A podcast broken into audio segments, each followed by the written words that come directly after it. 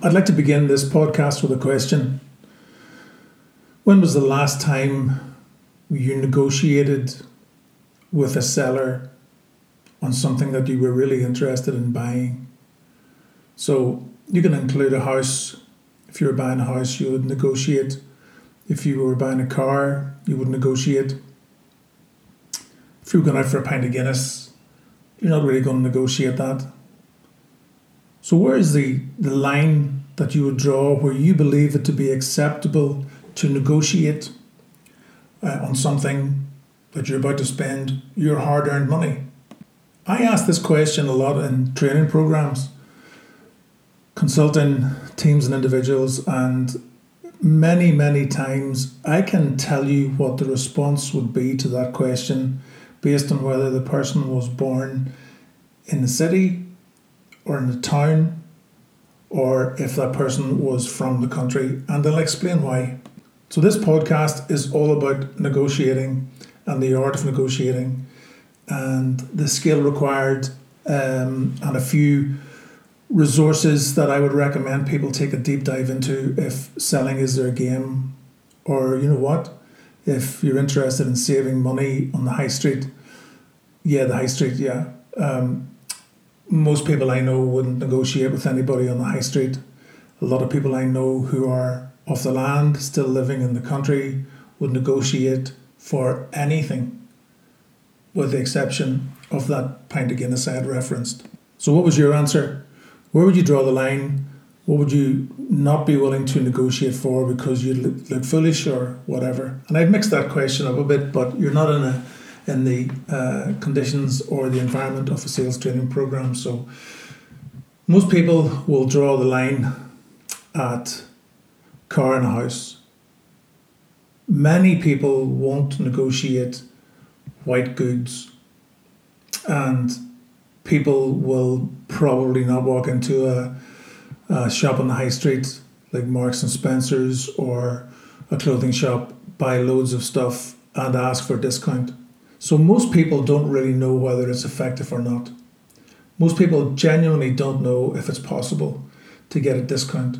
A lot of people who are born in the city and the towns kind of feel embarrassed about asking for for discount. People in the country have absolutely no bother because they're only maybe one generation away from having to trade cattle, whatever it is, uh, cattle, livestock, grain, whatever, turf, for other products, and negotiating was a part of the daily ritual and very much a part of staying alive. And so there's a very clear, culty, tiny approach to negotiating, but there's a way of doing it well. And I'm going to talk about this for the first time. It's one of those podcasts I've been dying to do for ages, but I haven't really. Uh, confidently been able to articulate it and haven't really thought about how to, to make it sound much easier than it really is because negotiating is really, really difficult and it's almost impossible if you don't practice and you'll have a lifetime of failed examples of how not to negotiate under your belt. Negotiating is probably as important for the seller as it is for the buyer, and most of the big organizations that um, have buyers like the Tesco's of this world, um, ha- have professional trainers coming in to train them. And so, if you're selling to those people, you kind of need to know the skills involved to be able to do it effectively, where you walk away with what you need and you leave the person that you've been negotiating with feeling okay about that process too. The question I asked was asked for the first time when I was training a car sales team. And the program was a two day program on a seven stage sales process that we were trying to implement across an organization of about 150 salespeople.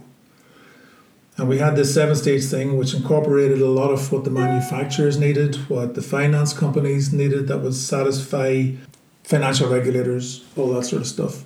And then part of it was designed to take into account brand values of the business. So it was a lot of stakeholders involved in the creating of the process. And what we were trying to do was get a standard level of performance across the team, which um, makes a lot of sense to everybody. one of the questions I asked was that how many of you are prepared to negotiate? Um, and if you are prepared to negotiate, where do you draw the line? And the reason for that was because my belief is that if you're you're not able to fully sell effectively to people, if you don't know what it feels like to negotiate and what that looks like. Many years ago, when I was working for a company, we did some sales training and we did a piece on negotiating, and it was really simple. Two people were placed at a desk. One person got an envelope, the other person got an envelope. Inside one envelope was you're a ticket uh, scalper for West End shows. You've got the last two tickets for the best selling show on in the West End of the minute, let's say Chicago. Those two tickets you could sell to anybody for a thousand pounds. Show starts in ten minutes. And the other person had a, an envelope which said, um, You're on holidays in the West End. You have just come around the corner and seen a sign saying Chicago showing now, and you have heard that there's a scalper selling tickets and you have 150 quid to spend. And that's the point of negotiation. And what happens after that is usually a ridiculous scenario of how poorly people negotiate and why they end up with a lose lose most of the time. So, what I'm going to talk about now is some tips and sales skills in the art of negotiating that um, have been taken from a, probably a lifetime of experience and loads of different resources that I'm going to um, divulge to you as we go through the podcast. So, here we go. Step one is preparation. You need to do your homework and gather as much information as possible before entering any negotiation, whether that's uh, at a business level or whether you're walking down the high street and trying to tap a guy for a washing machine, a dishwasher, and a fridge freezer. You have to research your competition. You have to take a look at the person you're you're going to be negotiating with. You need to understand their goals, and you need to be prepared for any potential roadblocks because there are bound to be some. You know, preparation is key to anything, but for you to make really informed decisions and to avoid the common pitfalls of bad negotiating, you need to do your homework. I have loads of examples of my own life where really bad preparation cost me dearly, and sometimes I can refer back to a time when it probably cost me a job where I was so badly prepared to negotiate on a really big contract that um, the the outcome wasn't good for anybody. Preparation is really really crucial, and you can never do too much of it, but you need to have a really, really clear idea of where you want to go. So, part of um, preparation is preparing for stage two, which would be um, the end game. So, starting the journey with the destination in mind and thinking about what a good result would look like for you and what a good result would look like for the person that you're trading with. Most of the time in business to business, you're not really doing one off hits. You're doing a negotiation that's part of a relationship build, part of a lifetime value. So if you think about you just going out to try and win and to posture and to do a little bit of marketing of territory over the buyer, you might win this negotiation, but you may not get anything again from this company moving forward. So you have to think about the short, medium, and long term effects of negotiating with this client. So what is the lifetime value? Um, again, something that you should really think about is um,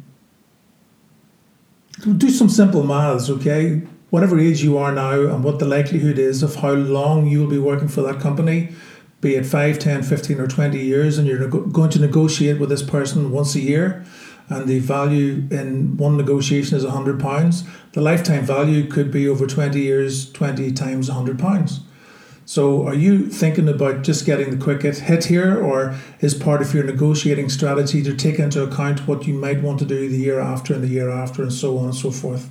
So, it's really, really important that you start the journey with a destination in mind.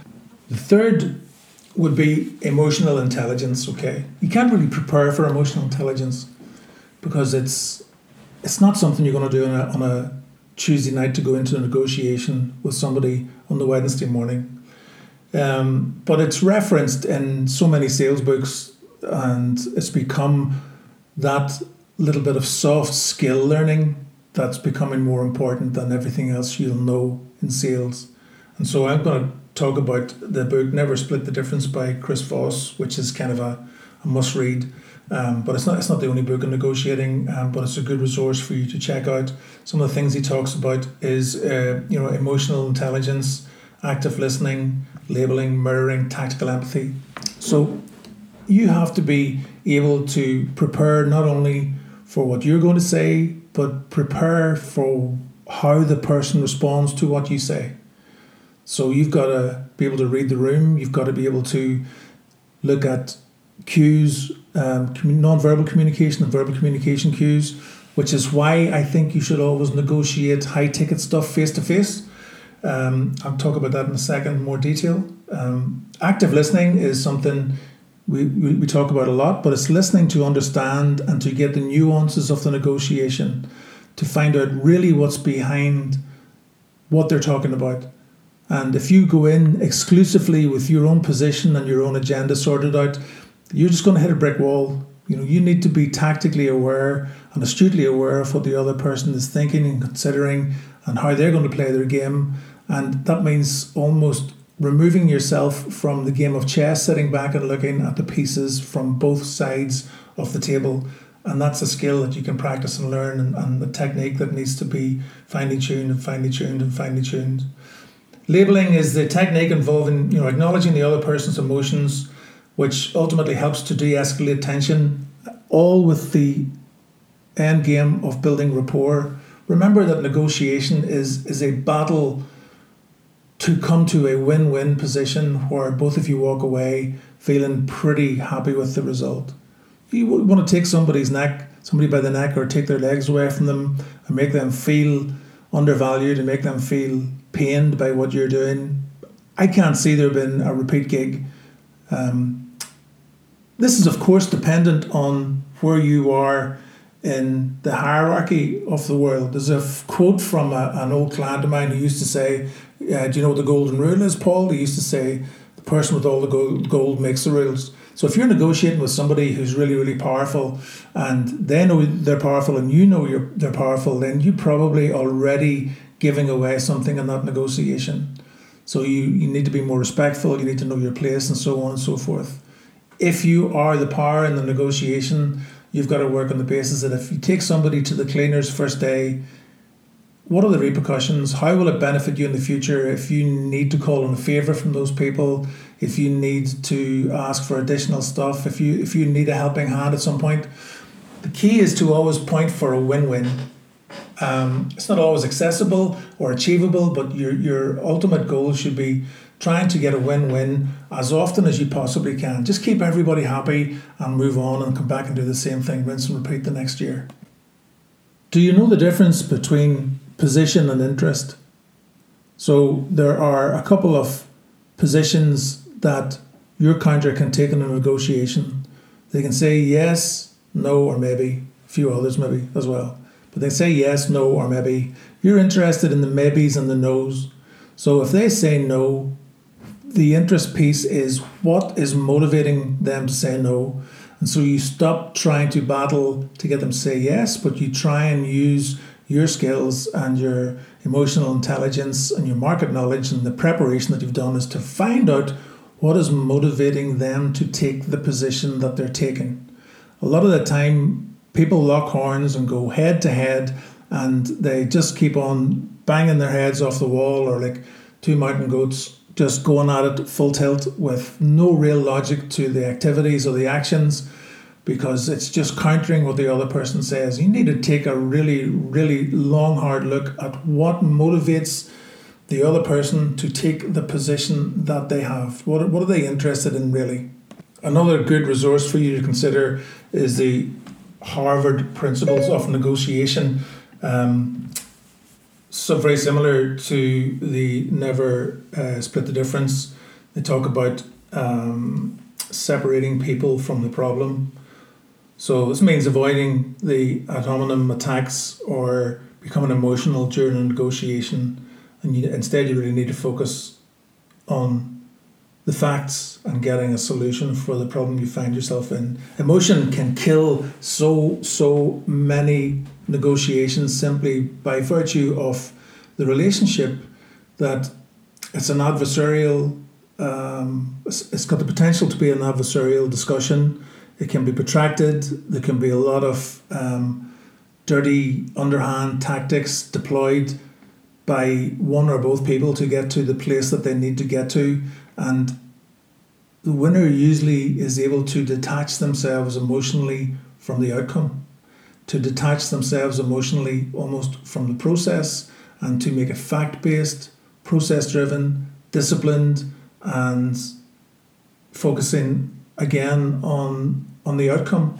And that's really really important. Separating people from the problem is important because it allows you to ma- maintain that professional demeanor, um, even when the situation becomes tense, and just keep the personal stuff out of it. Like you'll be able to keep the conversation focused and productive, which will help you get to that better outcome. And I think that one of the things that um, I've seen other people struggle with, and I've struggled with too, is that moment where you want to lean over the desk and hit somebody a clip because they've been offensive, but it's not personal. It's their job to negotiate a better position for their their company. That's what they're being paid for. If they're a professional buyer, if they own the business, if they're a CEO, that's that's their job. And it's also your job to get to a point where you can take back some bacon to your to your business and say, like I've done a good job here. I've got the right yield, I've got the right volume, we've got the right frequency, we've got the right service level, we've got everything done, and I've left the other guy walking away. And, and sure, you know, we don't have to buy pints or we don't have to go out for lunch or play golf. We just need to do our job effectively, and that that is that's really important to separate people from the problem.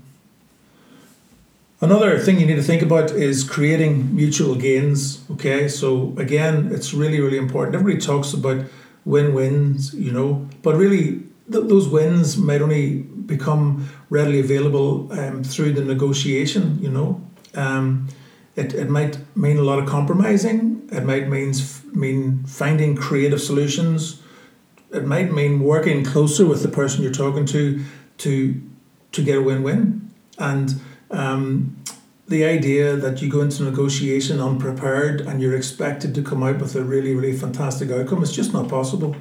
So all of these different areas of negotiation will will will fold in on top of each other and become one structured process. And again, the difficulty in doing a podcast on negotiation is that there are different stages in the buying and selling process. So these aren't really um, they're they're just like examples. Um, you want some help with a more tailored approach, we'd be happy to do that. But this is just almost like a generic approach, must dos, non negotiables, essentially in, in how you negotiate.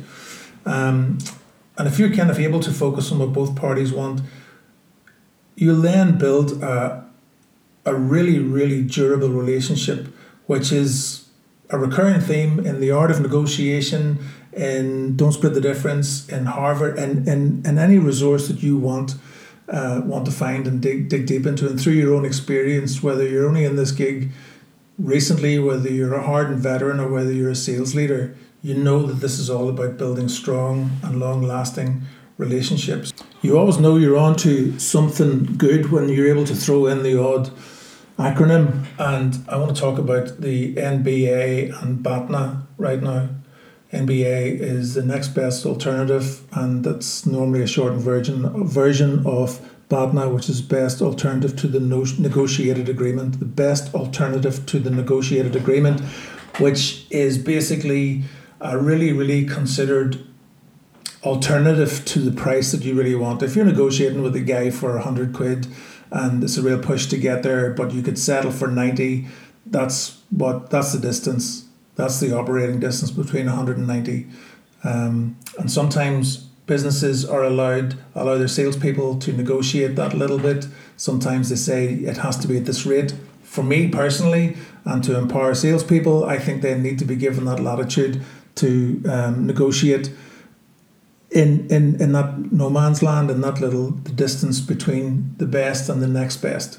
You know, you'd settle for what 91 90 you definitely can't go below 90 but we'd settle for 91 ideally looking for 100 but that gives you some scope in the middle and then whatever kpis you have on profitability then will drive your salespeople to get closer to the 100 than to the 90 But if you don't have a next best alternative, or you don't have a BATNA, or you don't have a position beyond just it must be a hundred, then that's a lose lose because if they don't want to buy for a hundred and you can't sell for anything less, or you're not prepared to, as in you haven't made the preparations to consider it, then it's a lose lose.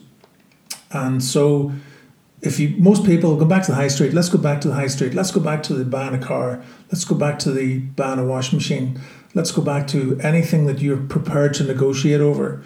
Most of the time you'll just say, you know, the the, the buyer will say to the seller, Can you do anything on the price? You know, throw in a wee luck penny, the Irish will say a, a luck penny for, you know, greasing the wheels of the whole um, trade. So can you throw can you can you knock anything off that? That gets you nowhere. That gets you nowhere. It's better to say, you know, I was thinking more about paying X and giving some reasons behind that rather than just saying no, do it for fifty. Um, so say the price of something is hundred again. You know, just saying, uh, can you knock a wee bit off that is as probably productive as saying, can you do it for fifty? Because if you knock a wee bit off that, can mean knock a penny off it, knock a pound off it, and saying can you do it for 50 really really is is quite far off so you have to think about it you have to put a little bit of legwork in and don't be just uh, impulsive and just say x y and z um, you have to really prepare and you test yourself if you're in sales right now i test you to go out and try and buy something today from an independent white goods uh, seller in one of the estates locally to you on the high street and go in and check out the in principle of buying three pieces, buy one piece, buy two, or buy three pieces from an electronics um, white goods retailer and have some crack with it. Um, and I use that as an example because I was able to, I went into a shop, a, a guy called Cyril Campbell in Brackaville in County Tyrone, and my mother would have always bought from them. And so you've got this kind of inherited obligation to go back and buy from those people rather than going to Currys or any of those. Um, well, just don't go to Currys anyway. I oh no, do and see what the crack is. Like try and negotiate with a brick wall. And they were brilliant, and they did everything, and I got what I thought was a good deal, and I'm sure they wouldn't have sold to me if it wasn't a good deal for them as well. And I bought three pieces of them, like a fridge, um, washing machine, and a cooker, something like that. I can't remember exactly, but I can remember the way it was handled, and it was handled effortlessly by the salespeople. They saved themselves a lot of time, me a lot of time, and there was no way that I was going to get onto Google um, and check out a price comparison thing. Because something you got to remember if you're in sales right now, uh, the, the price is always up to, for discussion because there are so many alternatives to what you're offering. And if you don't fully understand why you're valuable and why you're different and what makes you really special, the chances of them not understanding it either, everything will get down to price. And so part of what you're negotiating is, is, is a lot of intangible stuff. You know, delivery times and uh, customer service and after sales, and we'll look after you and we do this. And the reason we're more expensive is because we're 40 years longer than anybody else doing this. And we're really different because A, B, C, D, E and that's why negotiating is really, really important. It isn't just about holding rate, it isn't just about um, getting rate increases or profitability, it's about protecting your brand.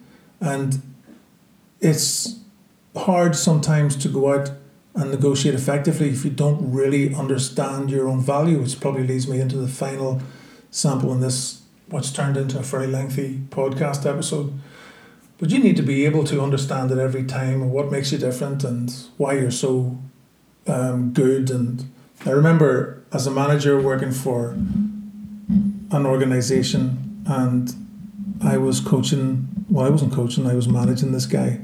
And he had said that he can get the deal over the line if he gives 25% discount to the buyer. And it was um, you know, you say don't have your emotions in the middle of it. But I got really angry that this guy, who was a real hard worker in the business and was getting up at six o'clock in the morning to come to work, and he was going to capitulate for 25% without having any kind of defence lined up. And we worked really hard on the defence, and the, the structure and the process to it had the rate that our, our you know, our return rate, our walk away price, but we spent a lot of time being able to discuss the value that we give as an organisation, why we're different, why we're better, why we're worth paying more for. Most people don't buy stuff to save money. Most people buy stuff because there's a value attached to it, that they need something. You know, nobody goes sets out in the middle of a day to buy stuff to save money. Certainly, business to business, that's not really the gig.